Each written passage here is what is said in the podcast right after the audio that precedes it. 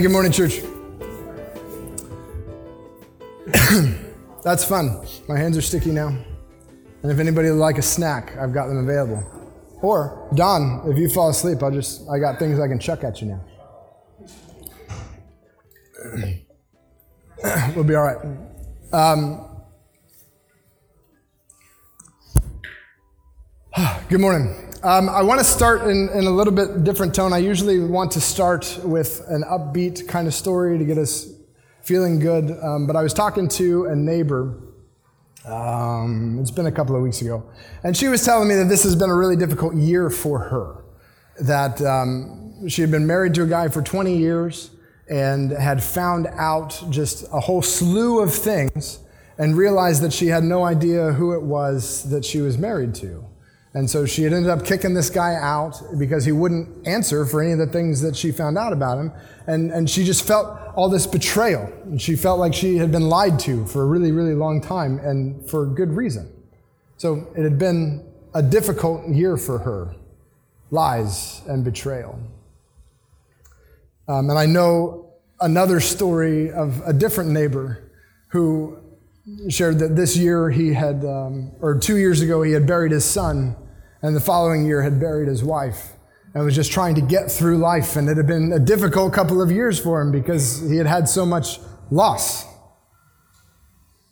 And I know another true story of another neighbor who, um, part of her story is that the very people that had been put into her life to protect her and take care of her, to help her to grow up to be an adult, had abused her and molested her and taken advantage of her as a young child. And it had taken a lot of work for her to be able to um, come to grips with what had happened to her and understand what it meant. And so this morning, there are, we, I just want us to realize that there are like real life things that happen in the world, that the world that we live in isn't all rose colored glasses, and that the solutions to the, the problems don't always feel like they fit. Um, the, we read in, in Mark chapter 2, and one thing that's fascinated me about that story is that Jesus, um, Jesus is in there teaching. He's in a house teaching, and there's a group of people that have a friend who's paralyzed. He can't walk. And so the, his friends get it together and they carry him. And they carry him up on top of a roof, which actually wasn't unusual. They had flat roofs, not slanted roofs. And in order to get him in front of Jesus, they dig through the roof, take it off, and lower him down on his mat in front of Jesus. Because they know that Jesus can heal him. And Jesus, I mean, he looks at this guy who's paralyzed, who can't move, who's lying on a mat, who just got lowered out of the ceiling, and he says, Oh, hey, your sins are forgiven. And there are times where I feel like sometimes people come to God or they come to Jesus and they come to the church and say, like, I've got this real need. I'm paralyzed. I can't pick, get up. And we look at them and we say, well, your sins are forgiven. And they go, that doesn't fix my problem. I'm still paralyzed. And we see Jesus, it's one of the few times that Jesus does it this way, but we see Jesus doing that, looking at somebody who has a real physical need and saying, I'm going to meet your spiritual need first. And sometimes it doesn't feel like it's satisfying. Child abuse doesn't go away. The, the hurt that we experience, the lies and betrayal don't go away. We still have to cope with life. And so, this is the third week of our series that we've called The Hinge. We're looking at the one thing, the hinge point that all of Christianity hangs upon. And this chapter, this section that we're going to look at this morning, is going to feel a little weird to us but I think it's going to point to some deep truths about what God wants to accomplish in the world. And I think it's going to address the issues that we face, the real life issues that we face, not just the spiritual ones. So, would you pray with me together and then we'll open God's Word? Father, thank you so much for this morning. Thank you for um, the opportunity to open your Word and to hear from you. And Lord, we know that your thoughts are not our thoughts, and sometimes the things that make sense to you don't make sense to us. And so we pray that you would walk with us through this, that you would help us to understand, and that, Father, you would help us to see more of your character and who you are because of the way that you've communicated. Lord, would anything that's my opinion just be washed away and quickly forgotten, but God, would your word stand true? And will we wrestle with it this morning? Lord, thank you. It's in your name we pray. Amen. So if you want to follow along, uh, you turn in the Story Bible to page 796. And there's a couple in the, in the chairs in front of you. If you don't have a Bible and you'd like one, you can take that home as a gift. Um, but we're going to be on page 796, and we are going to be in 1 Corinthians chapter 15. And I'm going to begin reading in verse 35.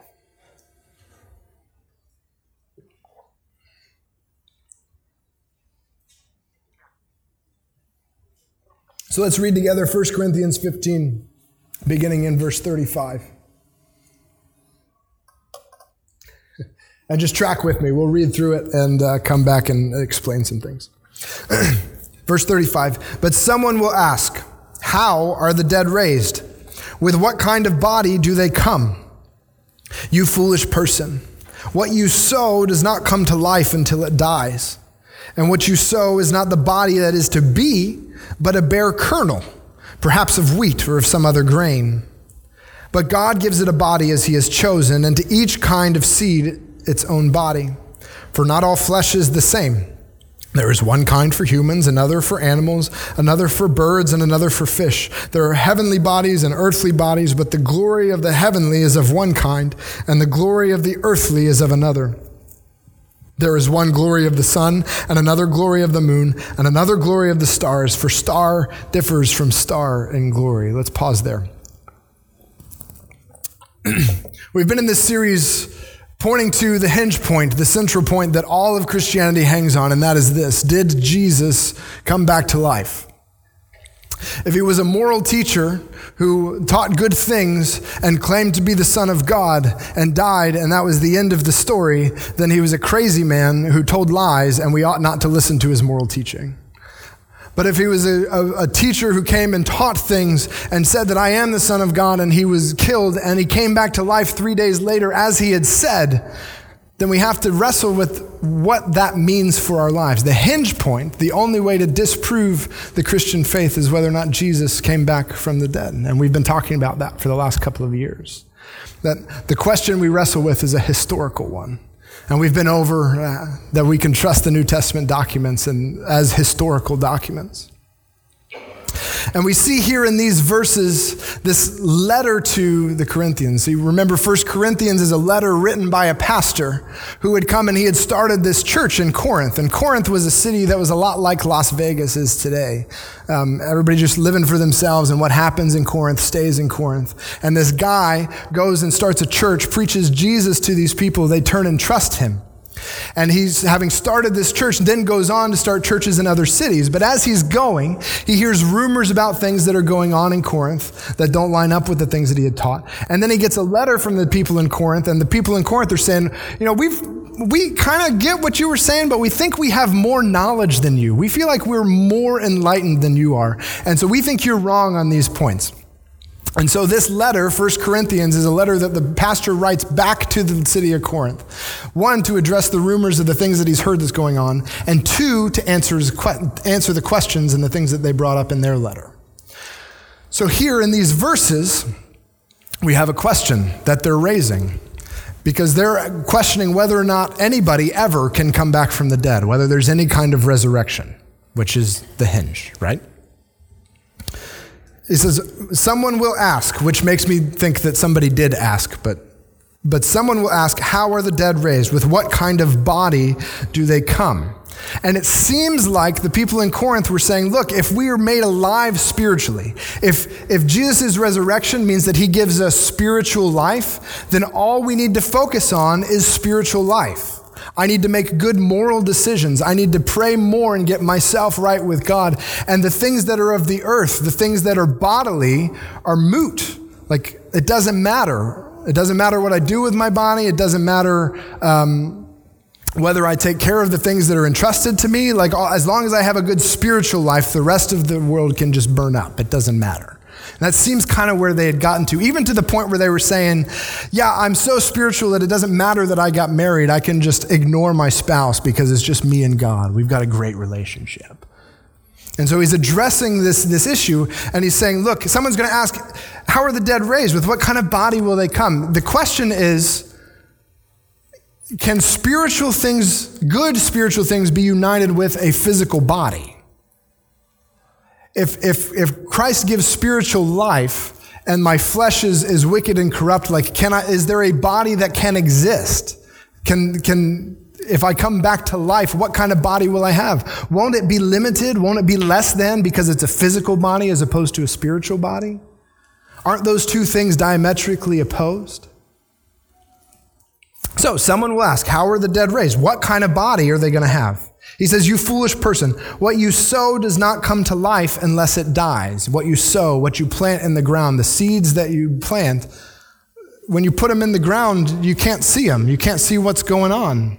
And in some ways, they've died. But in their death and their burial, they come back to life as something else if it's good seed, right? And what you sow is not the body that is to be. The thing that you put into ground is not the thing that you're going to get, but a bare kernel, perhaps of wheat or some other grain. So he's telling illustrations. He's saying, You guys know how plants work?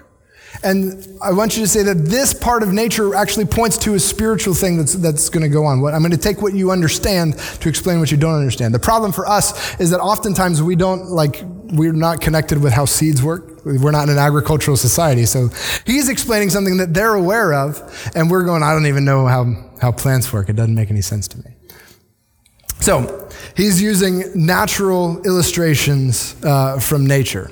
And I don't know if you can see it. Um, I'm going to point on your side. There's a little seed right there, and there's a little seed right here.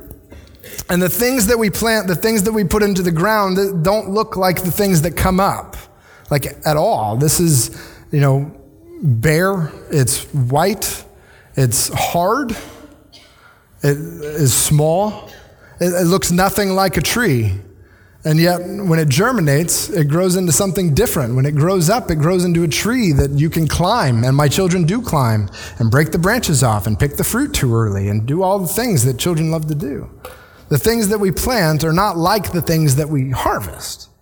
It's a natural illustration. He says, God gives it a body in verse 38. God gives it a body as He has chosen, and each kind of seed its own body. There are different things that are adapted to their environment. Not all flesh is the same.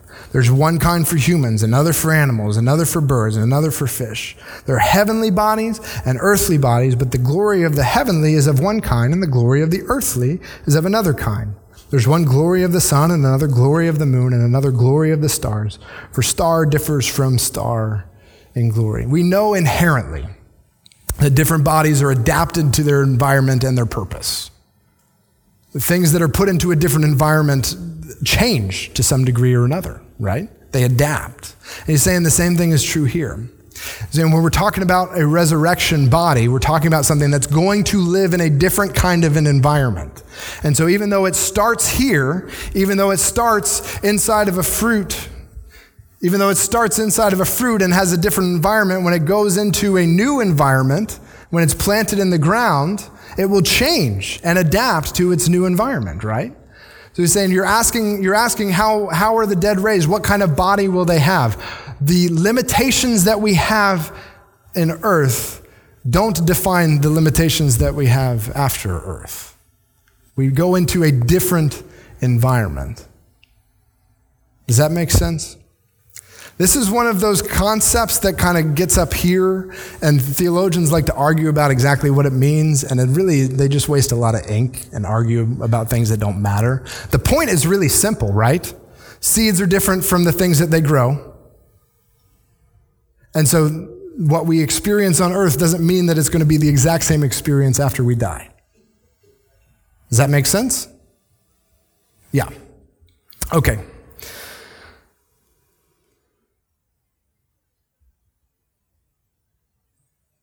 There are times where we'll look at our lives and we'll look at the things that are going on and we say, is there, there are times where we'll be so focused on our circumstances and what's going on, the challenges that we face.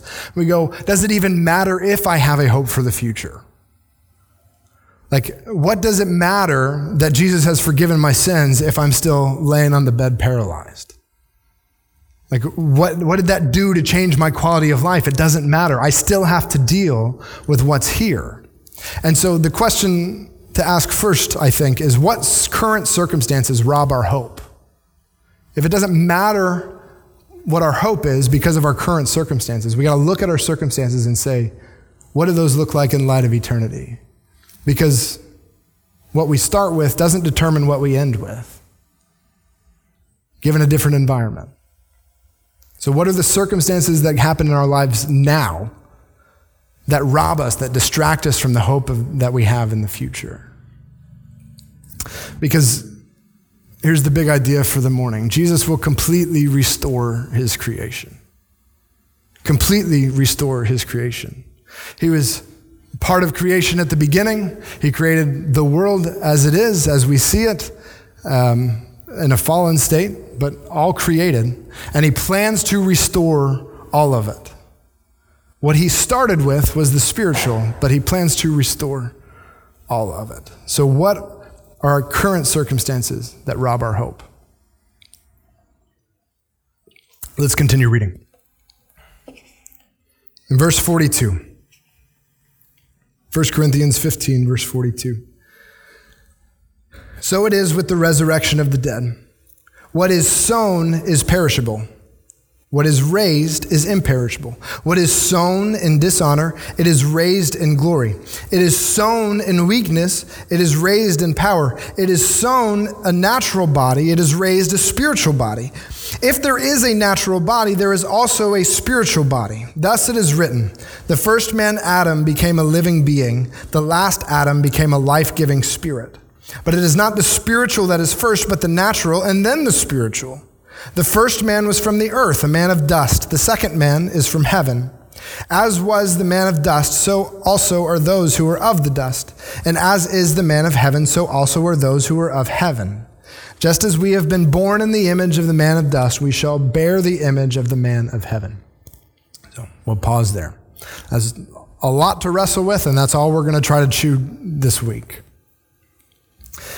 he's talked about some natural inferences, some things that we can understand from nature, and now he's giving the supernatural application of what we understand. He says, What is sown is perishable. What is sown in dishonor. What is sown in weakness. What is sown is a natural body. Everything that is sown and here's something, uh, just a small nuance that I, that I had not considered until my time this week. It's not just what falls to the ground, it's not just what happens naturally. When we're talking about something that's sown, we're talking about something that's entrusted purposefully. I have mowed the grass out here a couple of times. And never have I gone out and to mow this grass and been like shocked that instead of grass, we had a field of wheat or we had a field of fruit trees because we've never sown wheat and we've never planted fruit trees out there. We don't get something that we haven't sown purposefully. So when he talks about the resurrection of the dead, He's talking about those who have purposefully entrusted themselves to Christ. Because we remember what the good news is. We remember what Christianity is. We talked about it the first week. It's not how you vote. It's not being born American, growing up American, buying American. Christianity is trusting in the truth that God is saving us through Jesus. The true faith is one that says, I can't do anything for myself. I can't dress the right way. I can't do anything that makes myself better towards God. I just have to trust that God will save me. And I trust that He has done that by sending His Son Jesus. The truth is this that God is saving us through Jesus. And the hope that we have is that if Jesus is raised, the hinge, if he has been resurrected, if that is a true fact, then the whole world has been changed. The course of history has been altered forever. If this man who claimed to be God came back to life. And so what is sown is purposefully entrusted to God. We didn't choose to live. We didn't choose our parents. We didn't choose our siblings. We didn't choose when we would be born, at what time, what year. We didn't choose how much money our family would have when we were born. We didn't choose where we would be born on the earth. It just happened to us. We did not choose. But when we come to God, we have an opportunity to entrust ourselves to Him to be sown and to be produce fruit the way that He designed it to work. So we look at the world and see all of the tragedy, all of the wickedness, all of the sin, all of the fallenness, and we can amen. It is sown in dishonor. It is sown as perishable. It is sown in weakness. It is natural. Like, yeah, I feel that. I feel that every week. I feel that when I gotta like roll out of bed in the morning because my, my bones are aching. But what is raised is imperishable. It is raised in glory. It is raised in power. It is raised a spiritual body. What is sown is not like what is grown. The limitations that we experience here don't carry through in the same way on the other side of death. So, he gives a little bit of an illustration here, talking about the first Adam and the last Adam. And if you know me and have talked to me at all, you know I'm not good at math. I don't do good with math problems. But I'm going to try to do some math here. So if you just say a quick prayer for me, and now we'll move forward. Um, the math looks a little bit like this, I think. The first man, Adam, God created, he formed a body out of dust. Remember this story? And then he breathed into this body, this man of dust, and the man became a living being. So body plus breath equals living being. The living being then has a will. He can choose what he wants to do, and what he chooses to do is mutiny against the God that created him. To reject the things that he said were going to work for him. He says, No, no, no, no. God, you're great and all, but I think I can do a better job than you. So the living being plus sin equals spiritually dead. Remember? And we talked about last week how Jesus becomes the answer to spiritual death and offers us spiritual life. Right? So the first man is Adam, the second man is Jesus. He was a living being. He was born flesh and blood. He walked around, but minus sin. He didn't have it. And if the living being minus sin is the only one who can be a sacrifice for everybody else who has the sin, is the only one who can pay the price in full. So if the sacrifice is killed, it's done, it's paid for, but it's not applied to everyone. The resurrection is I accept that this sacrifice has been paid in full. We, we read it last week. If, if Christ is not raised, we're still stuck in our sin. Jesus might have been able to die for his sin, but the way that we know that, he apply, that his life applies to the rest of us is that he came back to life. So the sacrifice plus resurrection equals true life. Does that make sense? I hope it does, because this is math. This is outside of my comfort zone.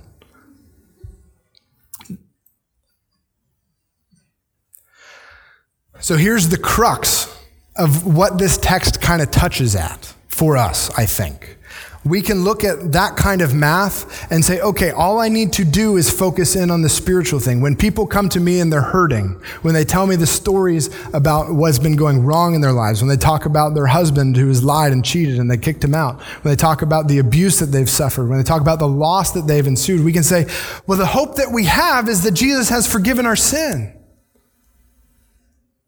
And that's true. And I do think that that's the foundation place that we start. That is what the good news is that Jesus has forgiven our sin, that God is saving us through Jesus.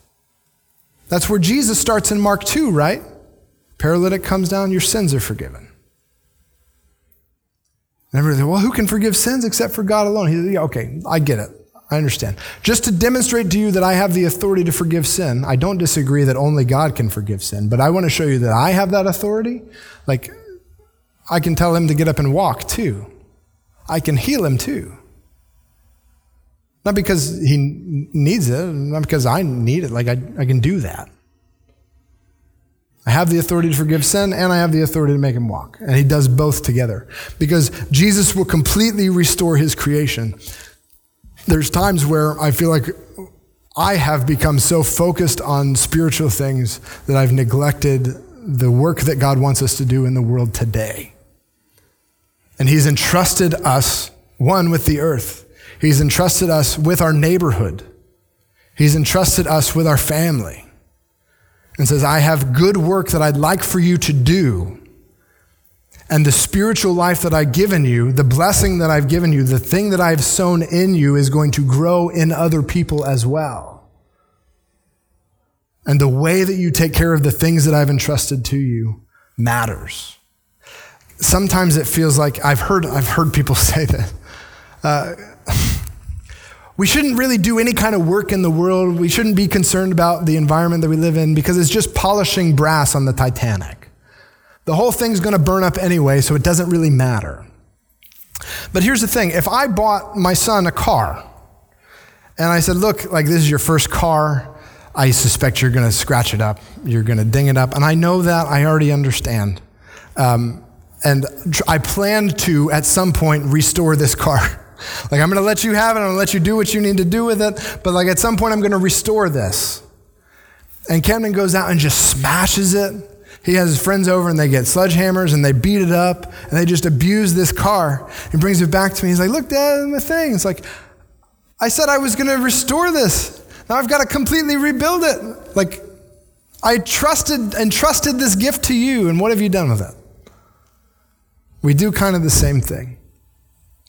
So the question becomes Does our hope for the future excuse our responsibility now? If God's given us good gifts now, and we have a hope for the future, can we just look to the future and say the rest of the things that I've been entrusted with don't matter right now? I'm afraid sometimes that I'm inclined to do that.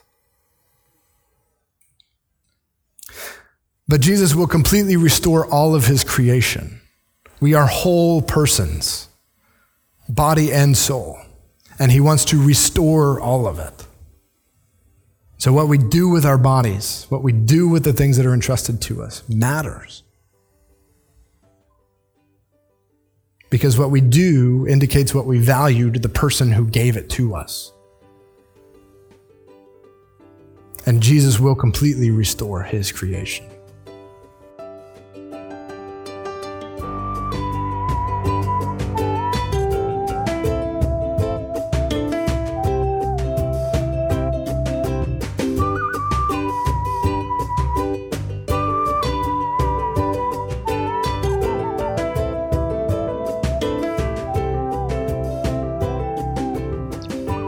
Again for listening.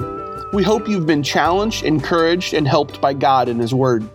If you want more information about Grace Church of Ocala or would like to get in contact with us, please visit our home on the internet, ocalagrace.org. And if we haven't met yet, we hope to talk with you soon.